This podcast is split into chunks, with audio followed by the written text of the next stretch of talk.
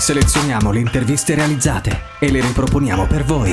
Musicisti, innovatori, artisti, sportivi, operatori sociali. Raccontiamo la città che cambia. Un archivio unico a disposizione. Scelti da noi e messi in onda per voi. Unica Radio, B-Podcast. Su Unica Radio oggi parliamo con Claudio Simbula. Ciao Claudio, benvenuto. Ciao Valentina, ciao a tutti, grazie. Il 2 febbraio, quindi da, da pochissimo, hai presentato ad Alghero il tuo instant book Futuro Artificiale. Volevo chiederti com'è nata l'idea di sviluppare un discorso sull'intelligenza artificiale. Allora sì, Valentina, quindi nuovo ciao a tutti e grazie a Unica Radio eh, per l'ospitalità.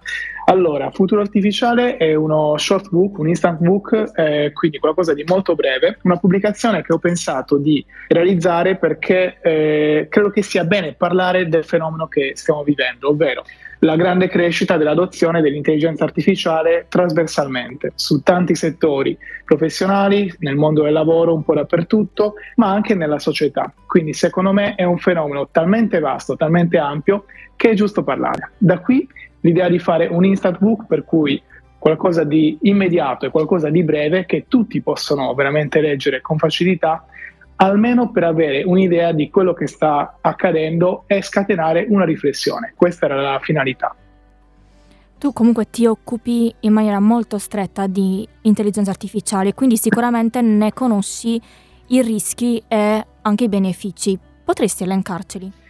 Allora, io sì, sono un giornalista che si occupa anche di nuove tecnologie e del rapporto tra nuove tecnologie e società. Ho scritto tempo fa un altro libro che si chiama Professione Robot e parlava proprio di come la robotica stesse andando a affiancarsi e talvolta a sostituire l'uomo. E posso dirti che ci sono molte opportunità sicuramente e anche qualche lato più oscuro. Tra le opportunità vediamo il fatto che ad esempio nella medicina ci saranno notevoli progressi grazie all'adozione dell'intelligenza artificiale e anche in tanti settori lavorativi dove si vedrà un aumento della produttività e una diciamo, migliore anche capacità di lavorare dal punto di vista qualitativo, nel senso, guarda ad esempio i programmatori, potranno programmare anche utilizzando questi chatbot. Vedevo un'intervista pochi giorni fa, c'è stata una sperimentazione da parte di una squadra di programmatori che hanno cominciato a programmare facendosi supportare da ChatGPT e simili e tutti dicono non torneremo indietro, cioè ci troviamo bene, ci è utile, agevola il nostro lavoro.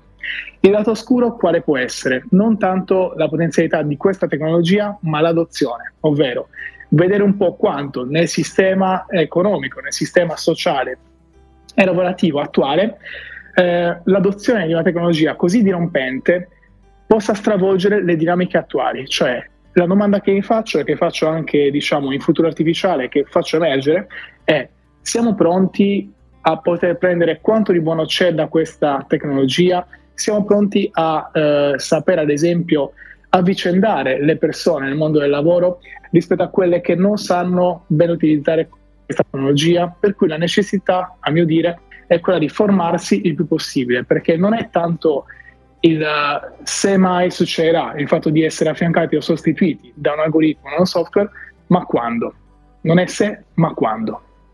Secondo te, quali possono essere i, i consigli per farne un uso, diciamo, migliore rispetto a quello che ora se ne sta facendo? Ci sono tanti utilizzi dell'intelligenza artificiale, ci sono tanti software che si possono diciamo, inserire all'interno di questo grande calderone. Partiamo dai più conosciuti, ovvero i chatbot, qualcosa come ChatGPT oppure Google Bard, che adesso si chiama Google Gemini o Gemini. Ehm, una cosa che non si dovrebbe fare è fare banalmente una copia e incolla di quello che viene eh, prodotto da un chatbot, ok? E utilizzarlo magari per scopi anche educativi o addirittura accademici, per due motivi. Il primo è il copyright. C'è una diatriba in corso sulla proprietà intellettuale di quelli che sono i testi generati in toto, ad esempio da ChatGPT. E il secondo è perché questi strumenti a oggi non sono affatto infallibili, quindi va sempre fatta una verifica della qualità dell'informazione che viene prodotta da questi software. E, ehm, e, questo è un po' quello che mi sento di dire per quanto riguarda i chatbot. Per quanto riguarda invece i produttori, i software che producono eh, delle immagini, mh, faccio un esempio banale. Pensiamo alle influencer artificiali, di cui si parla tanto, ok? Eitana Lopez e tante altre.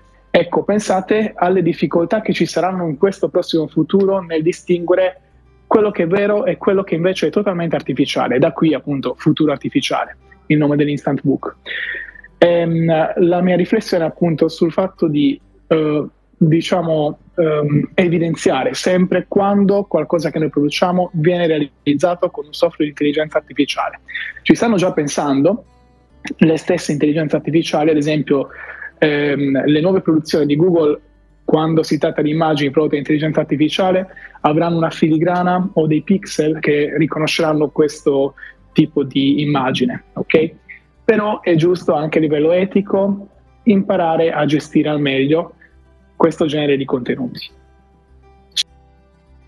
Claudio, l'intelligenza artificiale può essere creativa? C'è un aneddoto divertente relativamente all'intelligenza artificiale e la sua eventuale capacità di essere creativa, perché uno dei, degli interrogativi che ci si fa più spesso è ma l'intelligenza artificiale può davvero essere creativa? Allora, partendo dal presupposto che questi strumenti ragionano per statistica, ovvero pensiamo a ChatGPT. ChatGPT ha eh, studiato, tra virgolette, tutto lo scibile umano, ok? Ha fatto una sorta di scraping dell'internet, ok?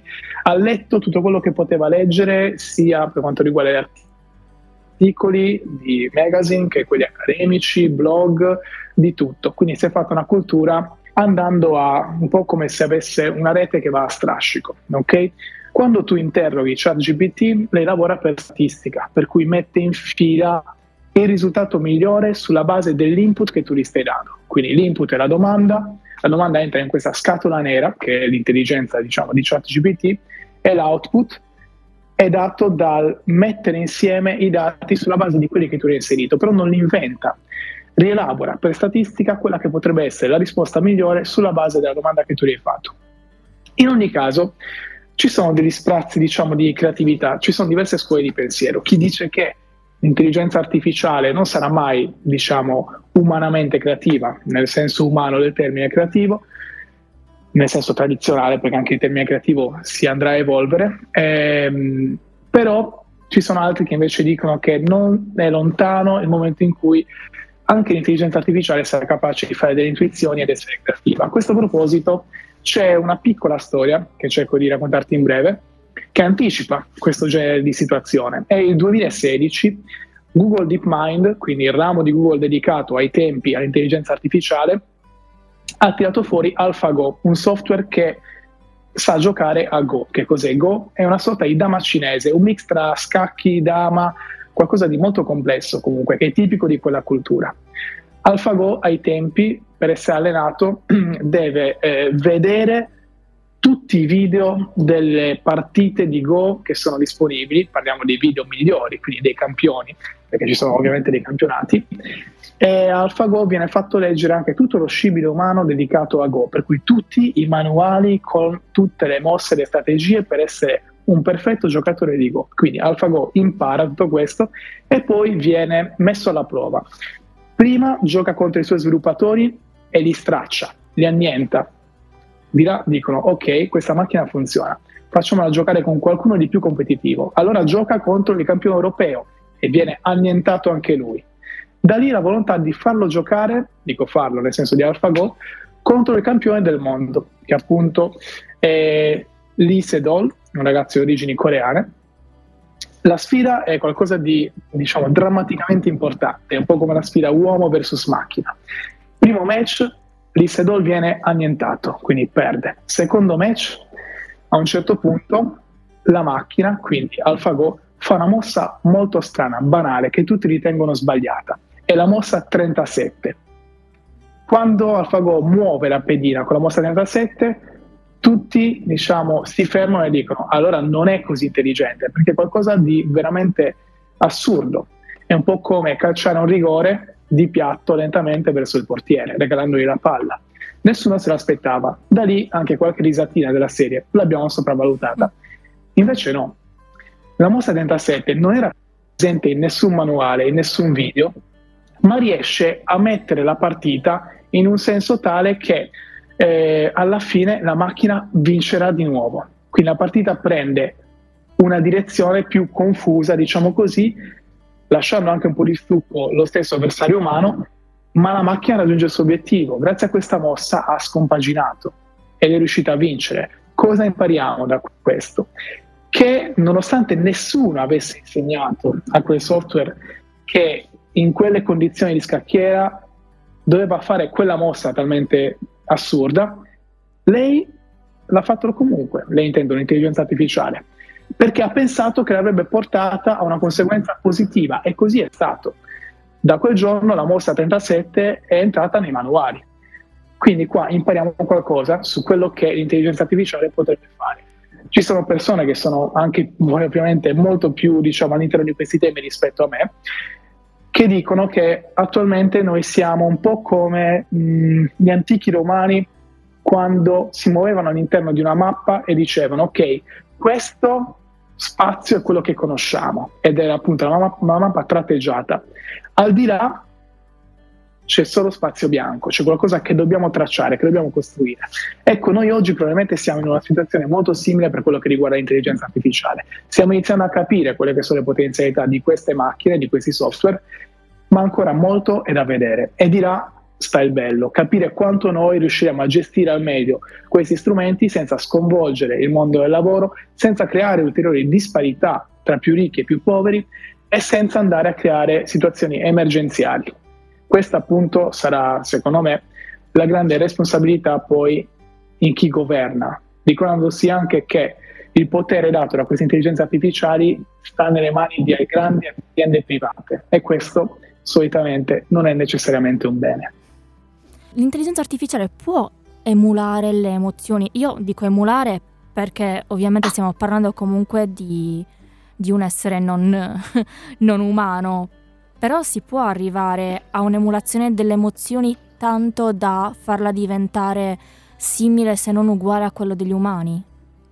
Ma sulle emozioni si sta ancora lavorando perché è qualcosa di molto complesso, nel senso mm. dovresti far capire alla macchina che cos'è a tutti gli effetti un'emozione e vedere un po' come potrebbe diciamo, eh, digerire la cosa. Eh, si entra un po' più nella fantascienza. Quello che ti posso dire è che uno scenario alla Air, conosci il film sì. ehm, di Spike Jones, se non sbaglio, dove un uomo comincia a parlare con uh, un chatbot che è una sorta di Alexa o chat GPT evoluto e la trovo talmente interessante da, innamor- da innamorarsene, e, beh, quello scenario oggi non è così lontano, ci sono già dei casi di persone che diventano quasi dipendenti dalla chiacchierata che possono fare con i chatbot. A proposito, ChatGPT 4 può sostenere anche conversazioni vocali, quindi chi è interessato a questi temi può eh, provare, eh, anche se ovviamente è migliorabile, ma è comunque molto diverso rispetto al chiacchierare che so con Alexa.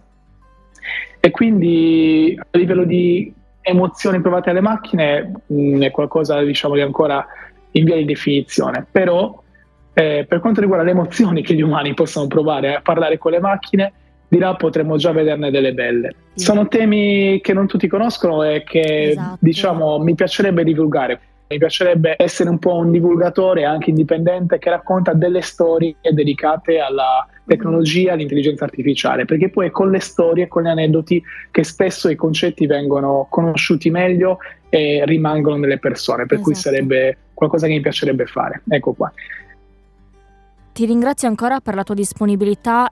Allora, grazie a te Valentina, grazie a Unica Radio. Vi ricordiamo che potete ascoltare questa e tante altre interviste su unicaradio.it, Spotify e Google Podcast. Noi selezioniamo le interviste e le riproponiamo per voi. Riascoltale su unicaradio.it o scaricale. Unica Radio. Portala sempre con te.